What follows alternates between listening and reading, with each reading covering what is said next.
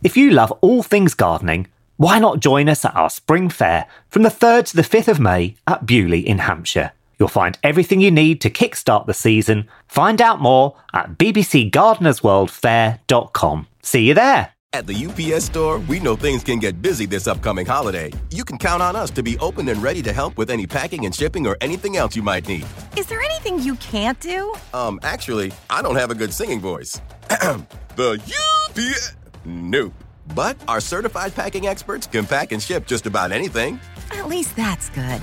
The UPS store. Be unstoppable. Most locations are independently owned. Product services, pricing, and hours of operation may vary. See Center for details. Come in today to get your holiday goodies there on time. This episode is brought to you by the Inspire Collection by Calia. Just because you're working out doesn't mean you shouldn't look fabulous. The Inspire Collection by Calia was designed with both style and performance in mind. It looks good, feels good, and stays put no matter how you move. And the collection has everything you need for a day at the gym a support bra, crop tanks, bike shorts, amazing leggings, and more. It's their most versatile collection yet. Shop the Inspire Collection by Calia now, exclusively at Dick's Sporting Goods. Hello, and welcome to the BBC Gardener's World magazine podcast, brought to you by the team here at the magazine. Join us as we chat all things gardening with the nation's favourite experts.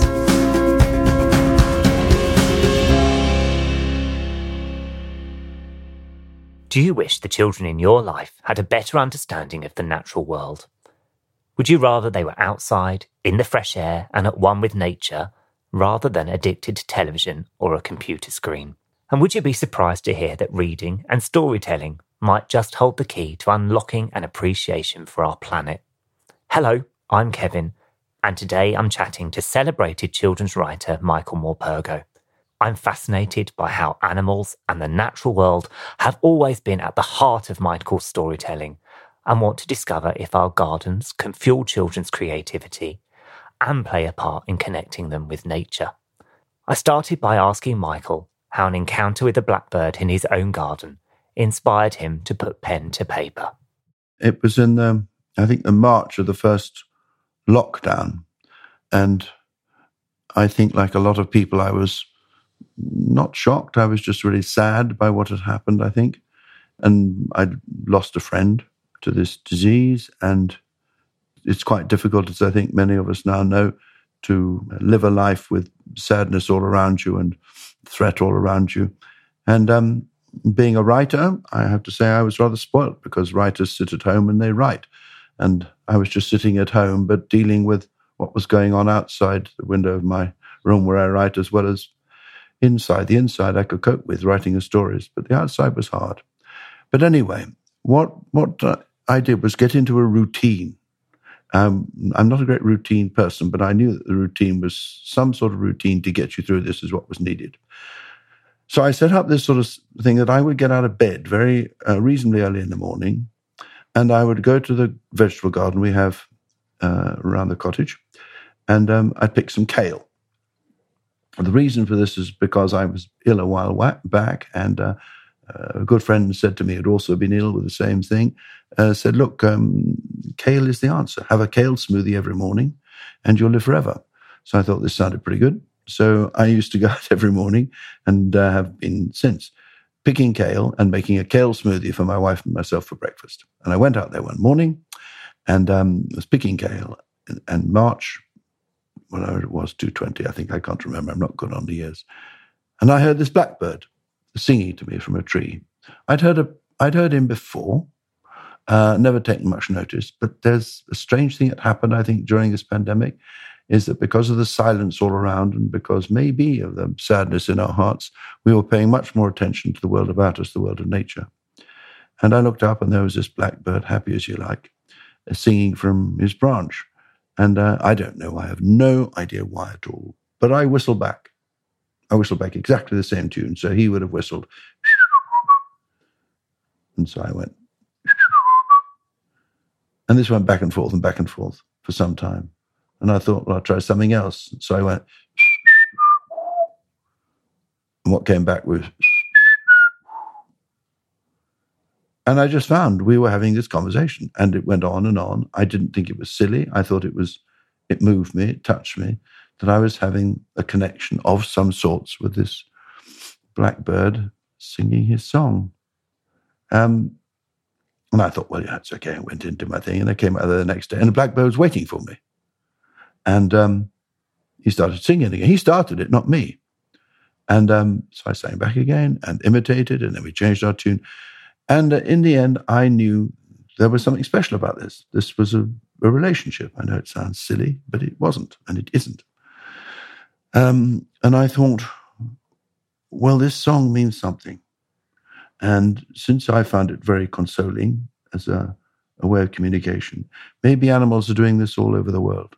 Maybe this blackbird song is being conveyed exactly the same way to the sheep in the fields, the cows in the fields, to the heron down by the river, to the salmon in the river, um, and to the river itself, to the trees.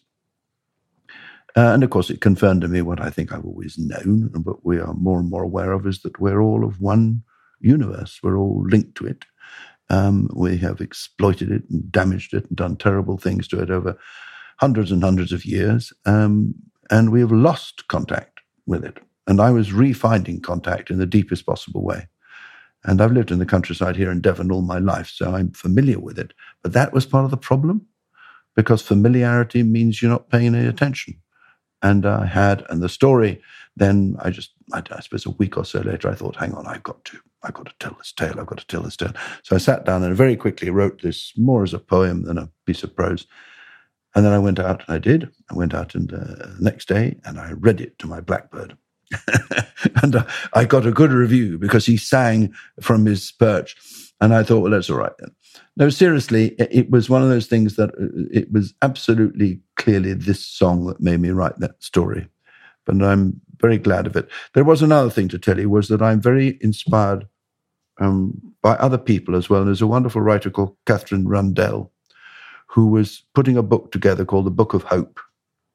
And she asked me to write a story about hope in the pandemic. And I, in a way, had, I think I'd replied, but said, I'll do my best. And then this Blackbird thing happened. So it was one suggestion, then another suggestion. Anyway, that's the story. Oh, it's wonderful. I enjoyed just listening to it. Great. And, uh, you know, I mean, I'm sensing there was a real personal connection with that blackbird. I, I, I, don't think it's silly at all, and I, um, I, I wonder is it important for children to form these sorts of connections with wild creatures? I think, I mean, I don't know how much you know about, about what, what we've done, but I've been working on this charity for the last 50 years called Farms for City Children. And we have kids from primary schools from all over the country, mostly urban places and cities. And they come down, they're here at the moment. We've just a, a lot arrived yesterday.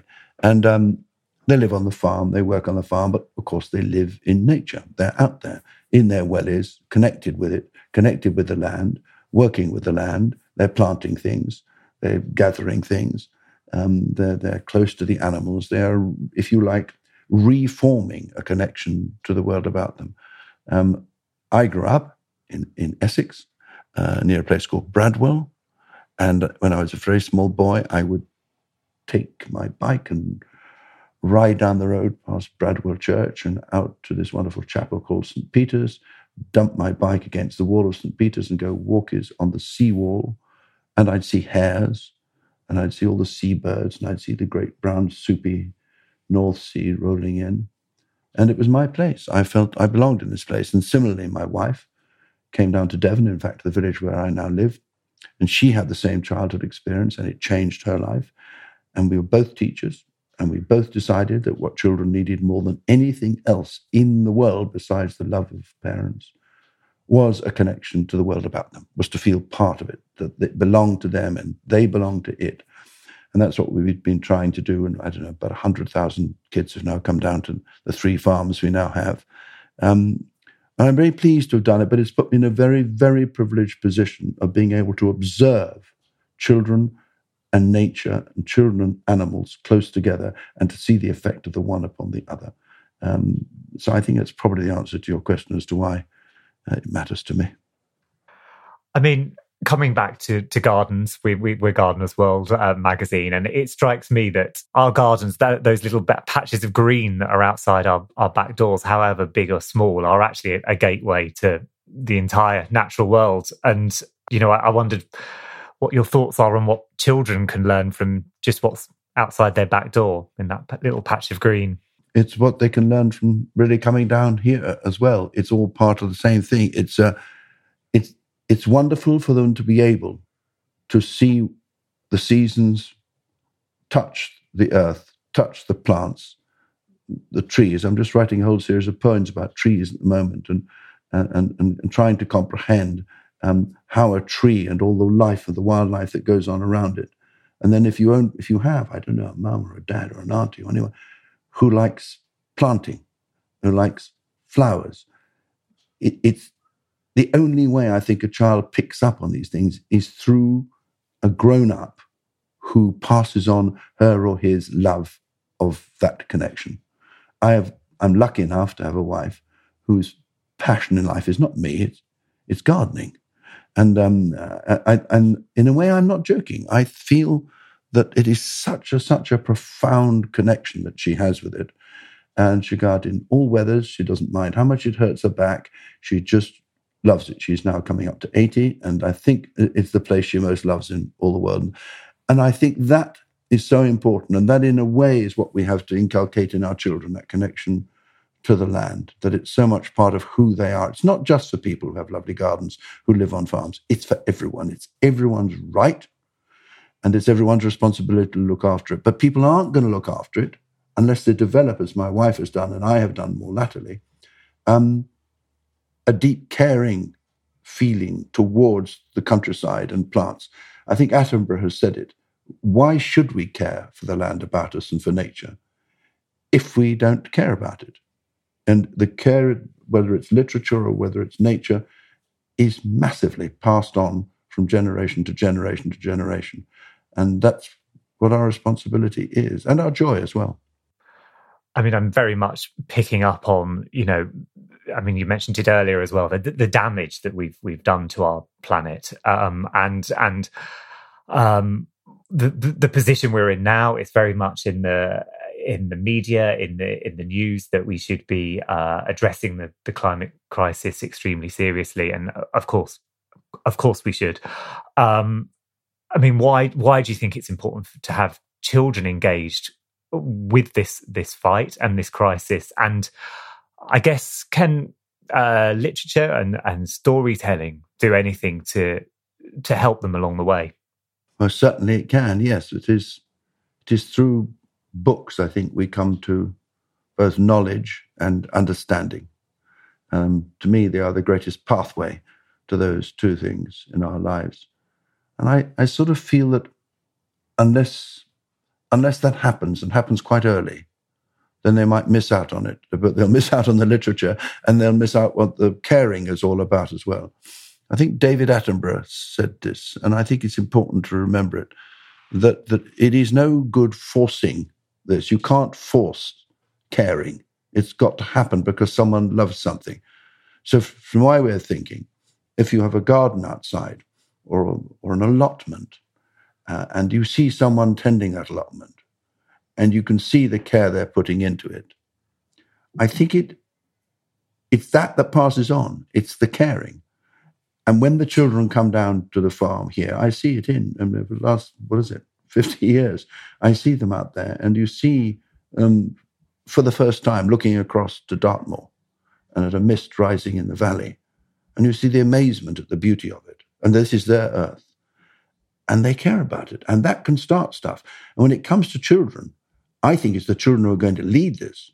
And it's, it's not just the wonderful Greta, it's the, it, it is children all, all over who have had this early experience of how wonderful the countryside and how important it is.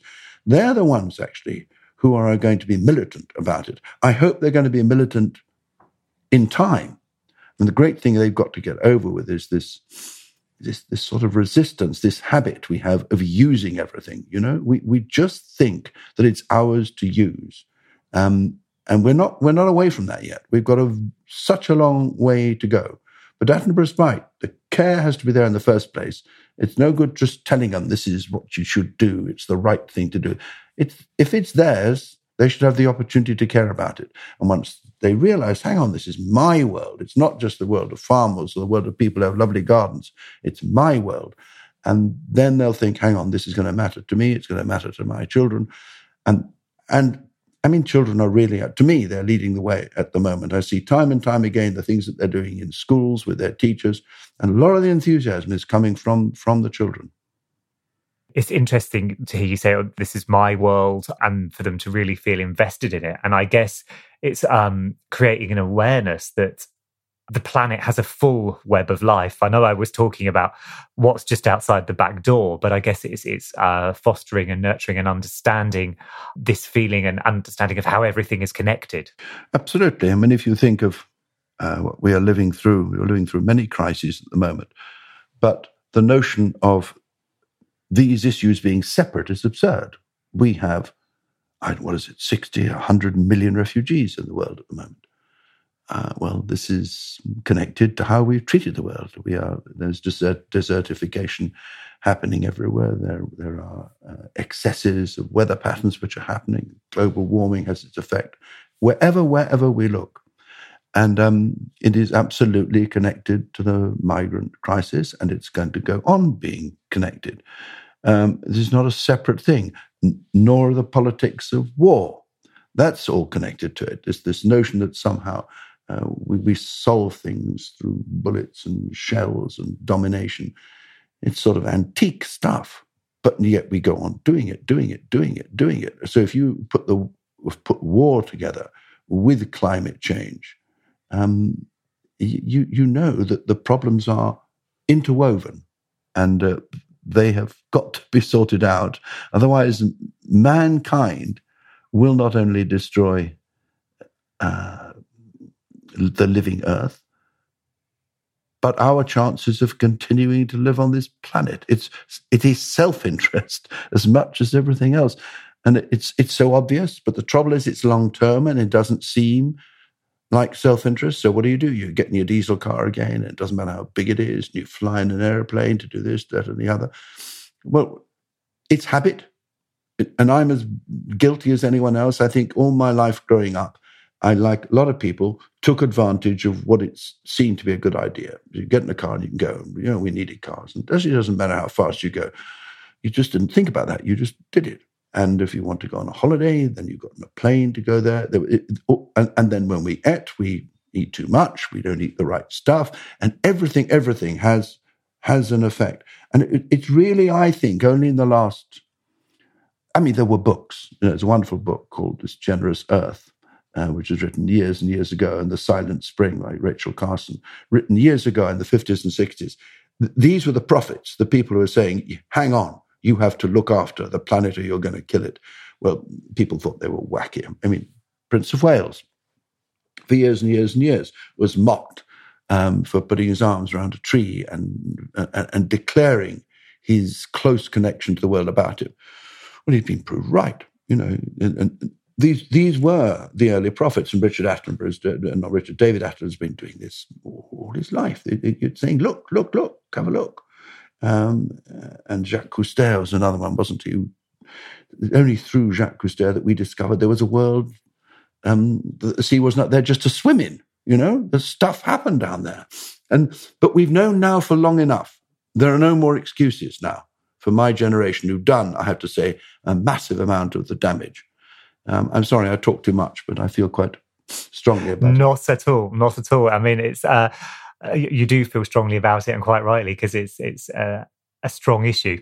It you know, it really issue, is. Yeah. And, and each of us, I think, each of us has to do what we can to address it. And my way is through stories and through talking about it, I suppose, and through um, living on the farm as I do and in the way that I do in terms of passing on what I feel is the most important lessons to children. But everyone is doing their little bit who cares about it. It's just that we got to do more. So let's come back to stories actually and um, and talk about a song of gladness, which is is the book that resulted in the wonderful conversation with the with the blackbird. Um, now it, uh, it sort of it starts in a place of sadness and and fear, um, but actually the natural world acts as a tonic to to that sadness and fear as the story progresses. And I just wondered for you uh, personally, and I guess for others, how nature, wildlife, your garden even boosts your mood. It makes you feel better, makes you feel less sad and afraid. It does. And many things, there's many parts of it really. I mean, I've lived in the same place for 50 years. Um, and I know the history of this place. Um, I know who planted the trees. I know who made the hedges.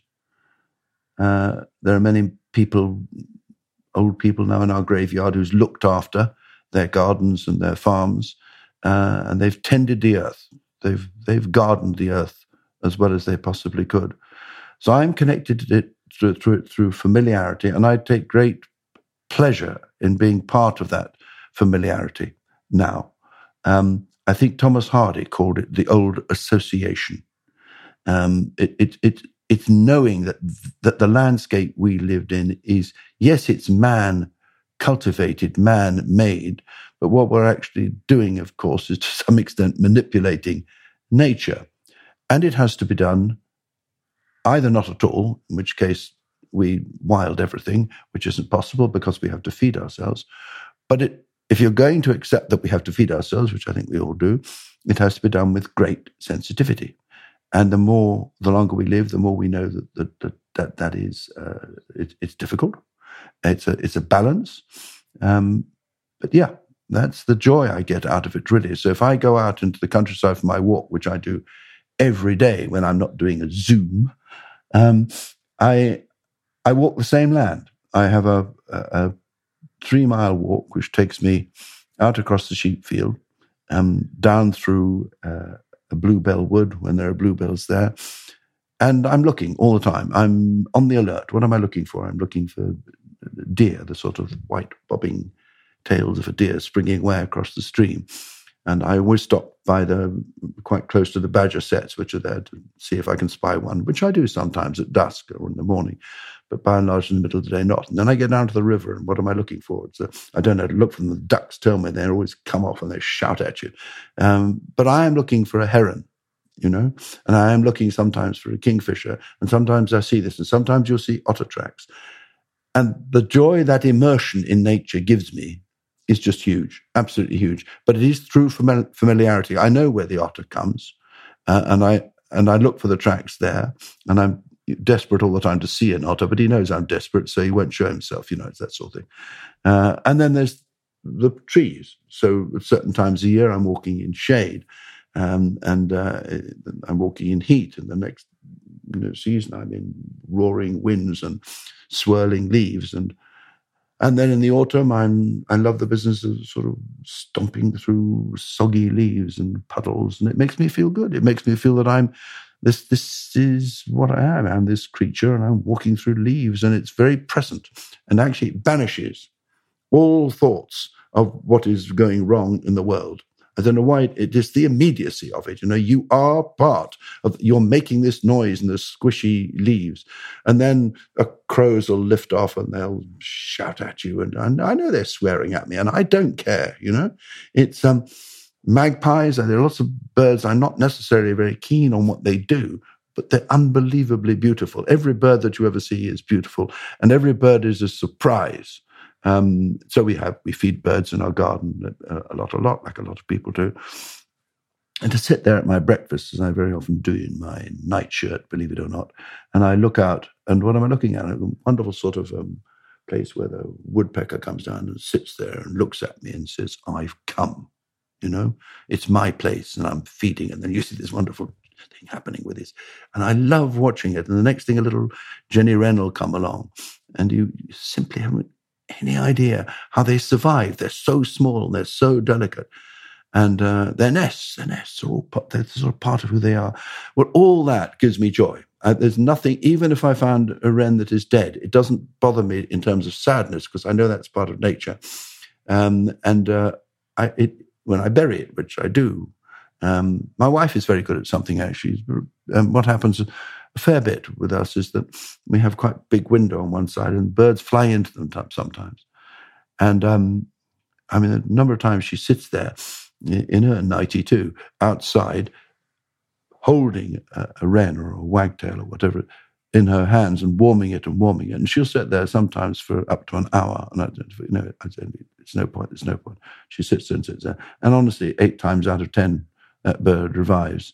And there again is this wonderful connection. You can do something, you know. It's interesting, isn't it? Because um, I think I'm guessing that that connection was even more important during the pandemic. Um, and I imagine it, it went a long way to, to help things a bit. I think so. I think one of the great problems was that so many people were cut off from it.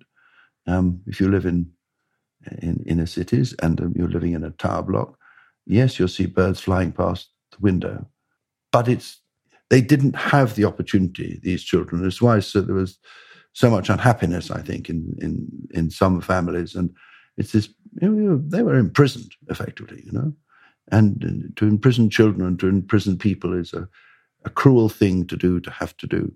Um, and it's bound to turn us, it's bound to make us ill in all, either physically or mentally.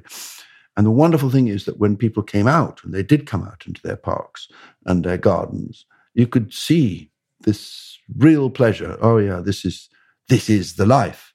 Well, before maybe a lot of people didn't think it. They thought, well, yeah, parks are park. What's your problem? Um, actually, no, it's more than that. Um, it's a place where people can meet and they can play and they can uh, watch the seasons come and go and be connected to it. And that brings people a lot of energy, I think, uh, uh and, and, a lot of the joie de vivre, the joy of, of living. Um, and it's this whole business of how the sadness has affected us in terms of our mental health is so important to recognize, I think, because we are going to be dealing with it in a way, it's like long COVID. I think it's going to go on for some time. And at least part of the resolution of it is, I'm not saying entirely, but part of it, sort of antidote, if you like, is to reconnect with the world around you. That is not so that we don't go back to that rush and push uh, of a society that were where we were before. I mean, I think it stretches this this caring for the world about you more. I think we care about the people more too. Um, I mean, the amount of caring that's gone on in my little community, I think it was always quite a small community that cared for its old people. Um, but I know that they were within, I know, two weeks of shutdown. Our nearest neighbor came to us and said, We've identified you as being the oldest people in the lane, which didn't fill us with much joy. Um, they said, Look, we're going to, we want to shop. We don't want you going out. Um, so I will bring you anything you like. And they're still doing it two and a half years on, they're still doing it. Well, I think they were good, kind people anyway. I'm not sure I realized that this was there in so many people, quite deeply hidden. And w- I took notice much more of everyone who came to the door. I mean, everyone who came to the door mattered. When the postie came, I never let the postie come without actually a good long chat through the window or through. Um, this is a person. It wasn't just a post person and the people who delivered your stuff. And they wanted a chat. They were also feeling heightened. And there was this need for relationships, whether it was with each other or with nature, which, um, yes, the pandemic has taught us a lot. I just hope we don't go away and forget it and go back to our old idiot ways. I, I completely agree with you. I mean, certainly myself, um, it's been life changing in in many ways and many positive ways, actually, as well as as well as negative ones. So um, I I agree with you wholeheartedly. I'd like to. Um, I'm just thinking. I'd like to come back to your kale smoothies if I if I if I can. Um, and you know, um, it's one mentioned... thing. It's one thing Zoom can't do is for me to hand you one of my kale smoothies so that you'll see the unbelievable quality of them. Which I mean, I really have taken a lot of care and pride over these last whatever it is two and a half years of pro- doing, providing this to myself and my wife. And I can honestly say it's it's been a wonderful beginning to every day. I mean, I know it's good for me, but it's more than that. It's again a connection to my vegetable garden every day, not just sometimes. But I'm out there. If it's not, if the kale's running out, we have the spinach instead, and we do have some apples off the tree. And so, constantly, constantly, the vegetable garden, the vegetable garden has become much, much more important to us. I mean, it's it's wonderful. I, I completely understand. It's brilliant. There's n- nothing beats the satisfaction of having something on your plate and, and eating it, knowing that you've grown it yourself. You know where it's come from. You know the soil that it's that it's been growing in, and and then everything that's gone into that. I mean, do you feel? I mean, it, the, the the children of of this country could do with a better understanding of where food comes from. Absolutely. And it is, of course, part of what we've been doing down here on the farm for the last 50 years. Um, they have to know where their food comes from. it, it, it is their right. Uh, and, and it's important that they understand it so they can make choices uh, in their life about what they eat and what they don't eat. Um, it's good for them to meet farmers the people who actually go out there and work and make the food in, in the first place, and then to be close to the animals. I think it's it is a problem because up until now, for most children, where does food come from? Well, stupid question. It comes from the supermarket. Where do potatoes come from? The supermarket. You know, it's that problem. And I know when, for instance, we're digging potatoes here on the farm, uh, which we do when the season comes, um, they're absolutely amazed to see mud and dirt on the potatoes. Potatoes aren't like this, you know? And I remember some of the kids, because I, we do a lot of sorting of the potatoes, and they will um, hold up a potato. Sir, was uh, is this one bad? It's got mud on it. I said, no, it's not mad. It's, it's not bad. It's muddy. You just sort of brush it off a bit, and it'll be fine. It'll be fine, fine, fine, fine. But they're just so used to everything that's almost been pasteurized for them you know, their, their carrots, their peas come out of packets and whatever, or tins or whatever. And this this gives them a sense of yeah, it grows in the earth. And when you see the milk coming out of a cow, it's the same thing. This is we can talk and discuss and um, with them uh, how careful we've got to be, um, not having too many cows and not um, over farming. But this is where your milk comes from, and um, you know you can have oat milk if you wish, or, or you can have almond milk. But if you want cow's milk, they've got to have a calf first. And this calf could be male or it could be female. If it's female, um, yes, it will go on living and it will have another life uh, as a milking cow.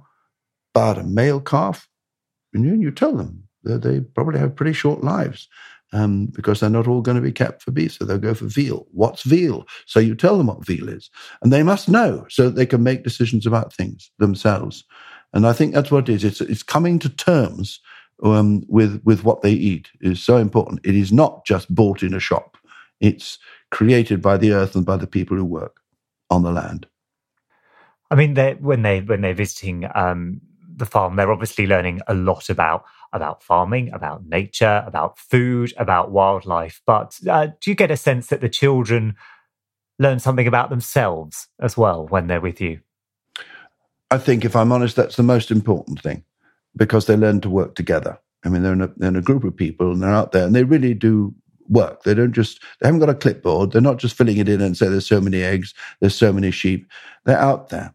Uh, and they're working alongside farmers and they're carrying sets. I saw some yesterday evening. I went down to say hello to a new group of children, and there were 12 of them with the sacks over their shoulders, and they were off to feed the sheep in the evening, the last feed.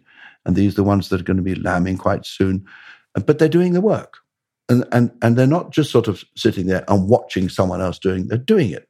And that makes them feel good.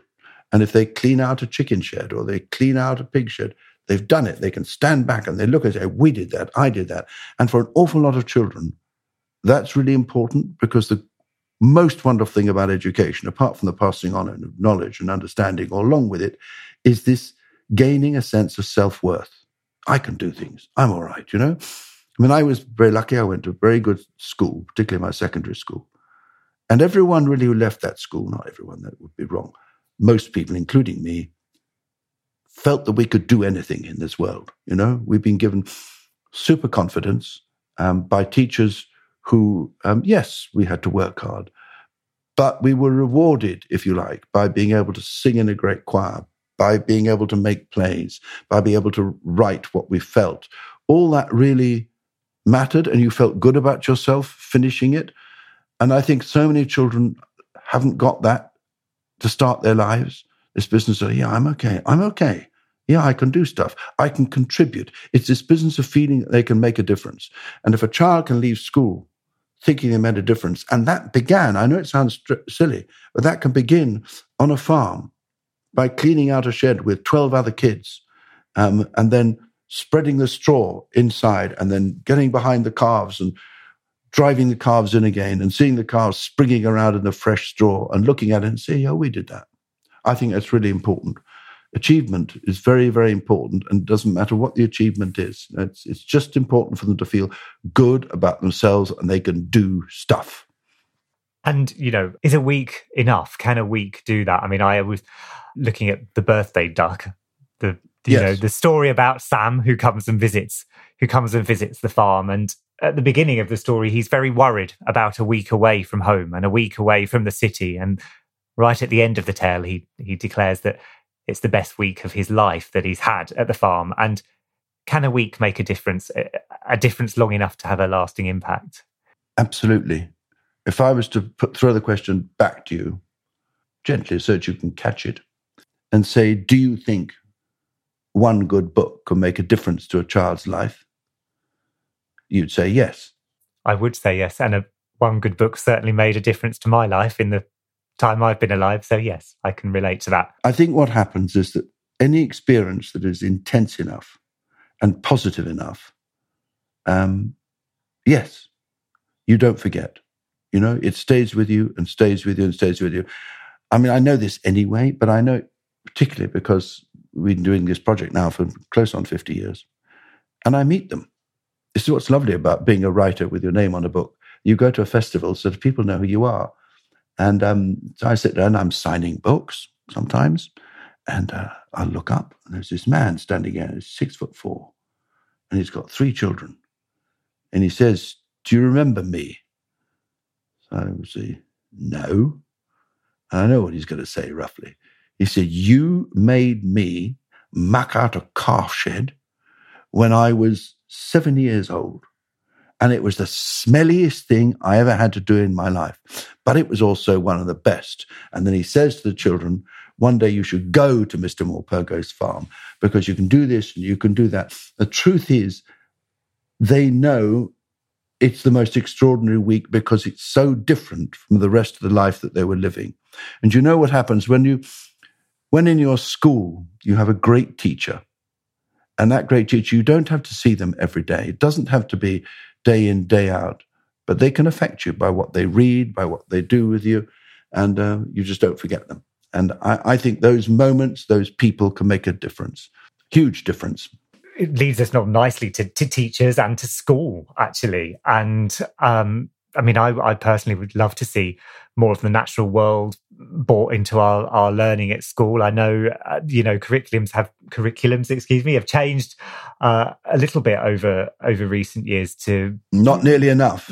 Bring, bring a slightly broader, a slightly broader uh, range of topics and, and learning approaches. But I mean, I'm guessing just by your reaction there, you would like to see a lot more about the natural world in in our schools. Absolutely. I mean, we know one, the great. Um, is the, the, I suppose it is the the greatest difficulty we have to face in this world at the moment is climate change. There's no question about that at all, and it's not the school curriculum at all. It's nothing, nothing to do with it. It, it. You can add it on, just like you you can add on um, a good school library, but it's not there. It's not at the heart of what we do and what we can get children to experience. Now, as far as I'm concerned, every single child in this country should have at least a week away in the countryside or away from their, their, their environment at home. So country people can go to the city. It doesn't matter. It's this business of going away and seeing another world and feeling that this world is yours. And at least a week of your school life should be doing that every single child should be able to go to the theatre twice a year, free, as they do in some parts of Scandinavia. It's this kind of breadth of education we have to offer children. It mustn't just be a little extra, a little on the side, a little. No, this is p- central to their growing. Um, yes, of course, the, the mathematics and the literature, all that is critical to how they're going to be in their lives. But what touches their heart and their soul is equally important. We have to look after the mind as well as the body, as well as the career, the whole child, in other words. And uh, I'm strongly of the view um, that until we have, uh, until it's regular in this country for a child to have this opportunity to go away for a week of every year, to go to the theatre a couple of times a year, so that and a museum a couple of times a year, all of this, so it broadens the whole thing out. And teachers be given the opportunity not to raise money to do it, but for it to be the right of every child. I mean, we are the country of Shakespeare, you know? And the notion that some children never get to the theatre at all is awful. To me, dreadful. And then we also know that we live in one of the most beautiful countries in the world. It is the greatest educational resource that is unused or not enough used. It's out there waiting for children. Um, and it, it's great to have youth hostels and it's great to go camping. And it, all these things are really, really important for a teacher and a school should be given responsibility, really, for getting the kids out there. They call it a fresh air program in the US. And I don't think it's a bad word for it. It's getting it, getting out there and realizing this world is there for you. I mean, my own granddaughter quite recently went on um, one of these Ten Tors hikes across Dartmoor with her school. Loving it, absolutely loving coming back for more and more and more and more. Um, and the rest of the time, what, what's she doing? What are all her friends doing? They're in the classroom and they're working away, and that's fine, got to be done. But the other is just as important. Let's bring it back to storytelling, if we can. I am fascinated, have enjoyed, loved your your your books, your stories, all with nature and animals right at their heart. Um, how can any young, you know, aspiring writers or teachers, parents, whatever, use nature, gardens, and green spaces uh, for storytelling inspiration? Well, I think it comes from both. Um, the story is the story in itself. So you, what should happen in every school, as we all know, but it doesn't happen, is that there should be a story time between three and half past in the primary school for every single child in the country. Why? Because there is a moment when we need for our brains to be at rest, for our imagination to wander, uh, and that is critical. It's critical because you want to inculcate, of course, a love of stories, a love of reading, because that's going to help them not just in their education, but in their lives. But what you introduce them to within the stories is just important. So within the stories, if in fact they read stories about other countries, other peoples, other religions, their knowledge and understanding of the world that they are, after all, going to be part of as an adult is widened, is broadened, is deepened. And I feel that's that's critically important there's something else which is also important is that through that, they learn and they are stimulated, their own creativity is stimulated, and it enables them to think, well, I can, I can write stories. I can do that myself. And that is so, so important because everyone has a story to tell, that's for sure. They have to have the confidence to sit down and do it. Uh, it, it's not something you need to put a red line through spellings and a red line through this, and it's long enough and it's not short enough. It's not that kind of thing. It's telling the tale, it's writing the poem, listening to the words, and feeling part of the story you're telling. That when you tell a story, you tell it because it matters to you, not because it's part of a test, because it's expressing yourself.